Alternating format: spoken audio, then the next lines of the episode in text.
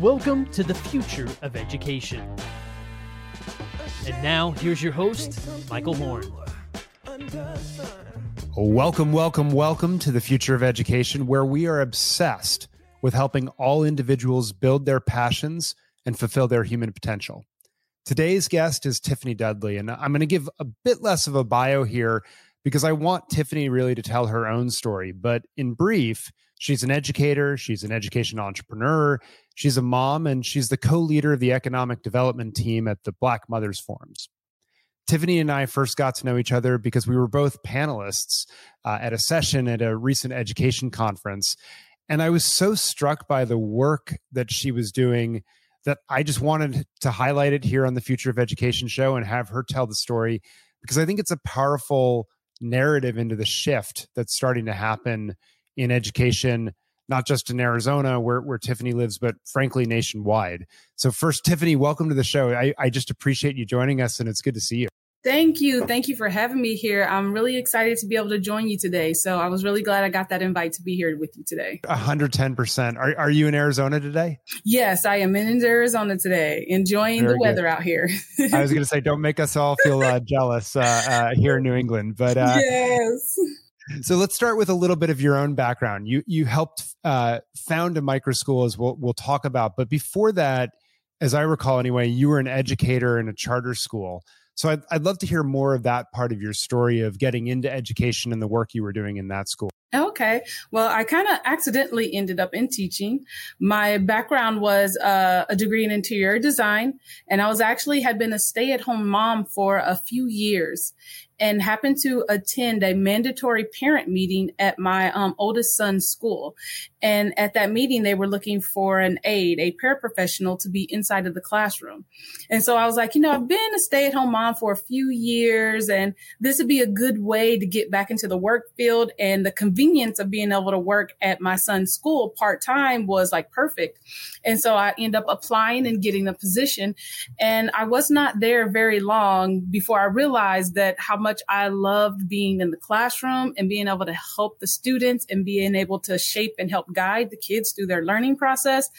And what ended up started out to be like a temporary job ended up turning into like eight years that I ended up at that charter school. Um, by the end of it, I started as an aide and ended up as the uh, fourth and fifth grade teacher of the classroom because we had dual classrooms. Just tremendous. And, and, and so your son's enrolled in that charter school. You're teaching at the charter school things are going well, if I remember. And then COVID hits, and I'd, I'd love to hear what happened and what you started to see. Yeah, once COVID hit, by the time COVID hit, um, all three of my children were attending that um, charter school. And since we were a smaller school, we did shut down for a brief minute, but was able to stay open. But it had a hard time with the numbers and being able to help the families having issues with the technology because that's when a lot of families didn't have um, the technology or the internet capabilities to be able to do online school. So it became just a, a real challenge. And during that time is when I got introduced to uh, Janelle Wood and Deborah Colbert Green, who are the uh, founder and uh, CEO of Black Mothers Forum. And they were founding and building a micro school. And being on one of their information sessions, I originally thought this would be a good place to place my child because he was having difficulty staying focused and being engaged in the school where he was at even though I was a teacher there, I think I was more so a distraction being a teacher there instead. So it um, was a very interesting topic to hear more about. Super interesting. And I'm just sort of curious, like, that's a big move, right? I mean, you're any any parent that sends their kid to a school, I think often you say, okay, well, they're going to be there until the school sort of runs out of grade levels. They go to the next one. And plus, you're a teacher there. There's an emotional tie. Uh, this is where you work. And so, what was happening that you sort of said, gee, you know, we're going to make the switch and actually start this micro school. Uh, what what what what jumped out at you about it? I think it was the autonomy that the children have, where they're more of a participant in their education instead of just a bystander in the background. Um, normally, at how we were taught to teach is that we have information that we give the information to the child, and basically We tell them what they're going to learn and what they're going to do and in what order they're going to do it. But at the mi- micro schools, they had a lot more freedom. They're able to learn through project based to take the things that interest them, that they're interested in learning to be able to dive deeper and study into it. The um, very smaller classroom sizes was a big thing. The micro schools have a very short number. This one had a max of 10 kids per classroom. And so being able to be in that space where you can get the one on one help, being able to have that autonomy to learn and ask questions and to grow um, at your own pace. And that was kind of the things that, um, attracted me to the micro schools, especially regards to my child, because he was having a lot of time, hard time focusing. He didn't want to be at school. He just had lost all interest in learning whatsoever. And at home, it become more like a fight to get him to do his work, to get up in the morning. And it was starting to shift and change the dynamic between the mother and son relationship. Cause now when we're not home, I'm still not mommy. I'm still teacher because I'm having to be on him about doing this work. And this is what you have to learn. And so just going through that, I knew that something needed to change. And so when I saw the um the micro schools and I was like, this would be, I believe it'd be a really good fit for him. And so um, a little bit of fear because it changes big. It the school that he was going to was the only school that he had been to. So he had never been to any other school. And so I was nervous of how he would adjust to the change, but it ended up being such a smooth transition and one of the best transitions he's did. So I was super happy to see how that go super interesting. But what's also interesting is it wasn't just him that made the transition. As I understand it, you made the transition as well and helped found the micro school. Tell tell us about that jump and leap and what that what what that meant for you personally and professionally. Right. And it was, but yes, I was at one of the micro schools, one of the um, teachers that was there from the beginning. So from the beginning of its inception, I was there and it was a big jump because this is new this the micro schools is something that hadn't been done and you know organized in such a way. So it was kind of a scary jump to be able to to make that transition. But at the same time there's also you know there's something that needed to be changed i saw the need to have it changed even in the lives of my own children and they're not the only ones that i've seen that they need a different approach when it comes to education and i believe that the micro schools was that approach to be able to take that it would give that opportunity that we needed to change the dynamics of education to kind of change that narrative. Super interesting. And and I'm I'm curious. Do all three of your kids now go to that micro school, or how how has that sh- shaken out? My two youngest one does. My oldest one is just in high school, so they don't have the micro school for his age. But my two youngest children do go, and it has been such a beautiful transition for them just to see them not be so downcasted when it comes to learning. Like, oh, I have to do this. Oh, I have to do this. So it's no longer a fight to get them to want to do stuff. Now they'll ask questions about things that we're doing in the classroom. And sometimes they'll even take the initiative to dig deeper and learn themselves to come share in the classroom. So that transition has been beautiful and even at home as well. So now I don't have to fight with them to do work as much. So when I go home, I can be just mommy. So it has also improved our relationship as well too. So with both of my children, it took them a little bit to get used to it because they're in the same classroom. So they're around each other all day. And so at first you would see a lot of the bickering that you do within siblings, but even that itself has started to kind of smooth it out as they mature and as they dive deeper into the learning and asking the questions of things. Wow, that, that's something I'm taking notes on as a parent of twins. Uh, that yeah. where, where, I'm always wondering about how that might shake out if they're in the same class. But yes. I'm I'm curious um, because that harmony is something I talk a lot about with parents. Is like you don't want to be fighting with your kids about what's going on in school. You want to be their advocate and behind them. It sounds like you were able to make that work and align those things in your personal life. On top of the fact that I guess there's been a bunch of policy changes in Arizona that's made micro schools more possible. Yes. So I'm, I'm curious, sort of, what's the state of micro schools more broadly in Arizona, and uh, the current context of the micro school. You know, how many students are there? Um, how, how's it going? So, sort of today, as we've really emerged on the other side of uh, at least the pandemic piece of COVID. Right. And definitely in Arizona, they do make it a lot easier to have the micro schools out with the laws that are already in place and the support with school choice that's out here. And so our micro schools are able to to grow and expand a lot easier and be formed. Um, our current micro schools will go up to 10 students per classroom, and we normally have two coaches inside of each classroom. So there's a one to five ratio when it comes with the kids. And so that in itself creates that harmony that you were speaking of. When you're in a setting where you really get to know the people around you, you really get to know your teacher, you really get to know your other classmates, you become comfortable and they almost come become like a little bit of a family, like little cousins that they call each other. And so just them feeling that safe and comfortable in an environment tends to drop down their defenses. And so they're not all defensive or guarded all day you know, being on your guard all day is kind of exhausting. And when children live in that state of guardedness, I don't know what's going to happen, um, especially coming from post pandemic, because there are so many changes. And so mentally and emotionally, they're all guarded.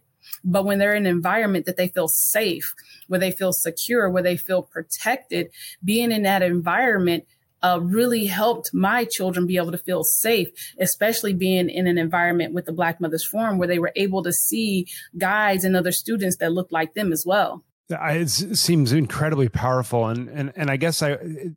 It's where I want to go next, right? Is shifting into this more macro work you do with the Black Mothers Forum as well. Um, why, why don't you actually tell us about that organization first and, and, and the work you you do there before we sort of get into the connection with your education journey? Okay, yeah. The Black Mothers Forum, their mission is to educate, organize, and take action. And in this regard, it relates to school. There was a lot of issues that the mothers, there were just, just mothers at the time were seeing that was going on in the education system. Just injustices, the things that were going on. And so they were advocating for these families, trying to help them going to school boards and going to the meetings and stuff to advocate for parents whose children were being, um, unjustly treated in the classroom and by administration. And so within that work, they kept coming together, coming together. And then Black Mothers Forum was created to form to help go for advocacy is how it started. But as the years went by and they're still working in this fight to get the same treatment for all children that it turned into a place that like you know maybe what we're looking for and what we're needing is not there. Maybe we have to create that environment. And so that's when the ideal of the um, creating a school was was born and kind of COVID kind of helped shift those things with the emergence of these micro schools. And that's kind of how the micro schools were formed in that need. And so the micro schools are targeted to help our black and brown children because in Arizona, we tend to see those statistics or those are the ones that tends to fall in those cracks. And so those are the ones that need a lot of help. They need a lot of love and attention.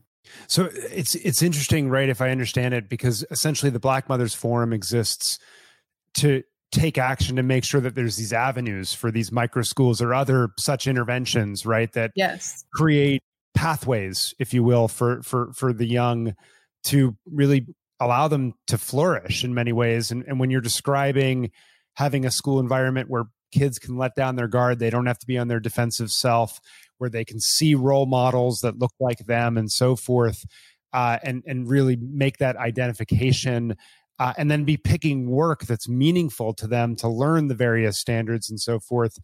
Uh, it it it seems like in many ways that's uh, culmination is probably the wrong word, but but sort of it, it's it's a great manifestation of the work that Black Mothers Forum uh, is doing to make something really tangible that parents can opt into. Is that sort of the theory of change? How, how and and where do you see it going um, as as this continues to play out? Well, I see them see them growing a lot. The need, especially post COVID, the need for something smaller or the need for change has been driven to the forefront just by society itself, wanting to see some kind of change. I think the eyes were opened of all that teachers do and what is required when a lot of the kids had to stay home when that pandemic hit. And so a lot of parents and stuff are seeing what's going on specifically with their child because a lot of parents didn't really get eyeballs in the classroom, so to say, to see how their children processes through work. And COVID kind of allowed that. So coming out of that, we are seeing a more demand of a need for change. And it can it can change in a different way. So I see it growing tremendously. So it it it it strikes me that you're really empowering parents then to be able to make a choice and not feel like that they're at the mercy of the quote unquote system and that they have these personalized options. I'm curious, you get to talk to the families who are enrolling in the micro school. Is that the motivation that they bring, or, or what sort of drives them to find this? Um, I think most of it is just the need for their child to feel safe. Because a lot of times when people come to us, they they tried all the avenues that they know how to try. They tried working with teachers. They tried working with administration. They've tried moving to different schools and they just can't find the right fit that they're looking for for their child. And a lot of times they often don't know exactly what it is. They just know that what I am right now is not working and I need to change something. I need to do something else. And so when we come here, they're just looking for something. And what they don't know is a place where we can look at the child, the whole child holistically and not just the academic portion of the child. Um, a lot of schools, they really just focus on the academic portion. Are they learning the standards? Are they learning the curriculum? But they don't really get a chance to look at the whole child holistically. Like, are you emotionally okay? Are you physically okay? Like, what is wrong with you in general? And oftentimes when you have 30 kids in one classroom, there just isn't time for you to be able to do that or form those kind of bonds that the children at that age kind of need. So it's fascinating on so many levels because what you're describing, I think, mirrored with the research that we did around why parents switch their kids' school. And one of the big reasons is like the current place, like it's just not going in a good direction. I need that escape valve and something is going to be better than what it is now. And so they're making that leap to sort of get out of a bad situation in many cases. And it seems like your answer in many ways is this this more personalized feel. And as we wrap up here the the last question i'm curious is you know for you as an educator right having been an aide taught in a more conventional uh, school and so forth now you move to this environment where you get this incredibly nice uh, student teacher ratio. You get to do the projects, you're following the interests of the kids, you're getting to attend to the whole child. What was hard about that transition, or what have you learned, maybe is the better question, out of that transition for you professionally that you might not have expected when you got into teaching originally? Hmm, what did uh, it was a whole lot of things that came out of this transition. Number one is how I didn't realize how lacking it was until I got out of the environment to be able to just noticing how the children react now. Um, if a child came in in not a good mood or something like that, how uh, you treated it at a public school is very different than how I can treat it now. Well, before, you know, you still have to come in. You're, I see you're looking different than normal, but you still have to come in. You still have to sit down. You still have to get to work. And if things are not going well, then I send you to a nurse or I send you to a counselor or I send you somewhere else. But here, when a child comes in, I'm like, uh, the first thing I ask is, are you okay? Or do you want to talk about it? Or do you want to journal it? Because they have their own journals. And so let have them let it out. And over time they start talking and they start sharing. And you're almost like a counselor or just a listening ear so to say. But that student teacher relationship shifts a lot. And so that was one that I was not expecting, but I do love how beautiful it looks when it comes. Cause when a child fully feels comfortable and lets down all their guards, watching them blossom is just so beautiful when you see that curiosity and that and that passion ignited once again to be able to see their eyes of a wonder that open up when we're doing experiments and things like that. It is so wonderful to be able to see that light bulb turn on in children again. And so that was one thing that I was not expecting to see come out of it is that that closeness relationship. Not only do they open up, but I open up a lot too about what my passions are. Um, also the work that I do with the economic development team of Black Mothers Forum, I'm able to share that in the classroom as well too, teaching them how they run their own businesses, how to, you know, how economics and how finances work, something that they typically won't get in elementary school in class, but able to kind of incorporate that in as well. That's powerful. I, and, and it just, it, it occurs to me that in, in, in many ways, you know, you're sort of illustrating the truth that we know from the research, which is that when you're on your defensiveness, when you're sort of everything's coming at you, the ability to be curious or creative or inventive it's just not there. But once you create that safe space, you open everything up. So I, I lied. I guess one more question, which oh, is oh, yes. you, you get to speak to, you know, if, if you're speaking to parents right around the country, around the world, who are trying to figure out how to unlock those opportunities for their kids, what's what's your biggest piece of advice to them as they go on this journey advocating for their children? Is to just keep speaking up. A lot of times we see parents get very discouraged as they're trying to look and trying to fall in other alternatives and things is just to keep speaking up. Oftentimes we find out in our children as well too when they come to the micro schools, they don't know how to speak up for themselves. So you ask them questions and they don't know how to respond because they're so used to being silenced or used to not being listened to. And we see that reflecting in a lot of parents too. It's just to just keep searching, keep advocating, keep speaking up. There are options. And now more and more you see more of these micro schools popping up, more of these different, different ideas in traditional schools popping up everywhere. And just to keep looking and keep speaking and uh, speaking out and keep advocating for your child it's a super powerful message. You are a super inspiring example of living it in multiple facets of your life. Uh, at least you. three that I can count. And uh, I just I d- deeply appreciate the work that you're doing and, and the pathways that you're opening up uh, for youth. And uh, thank you for joining us in the future of education. Thank you so much. I really enjoyed being here. It has been a pleasure to be here with you today we'll uh, we'll stay tuned for more from you and everyone watching. I hope you enjoy this and stay tuned for more from the future of education. We'll be back next time.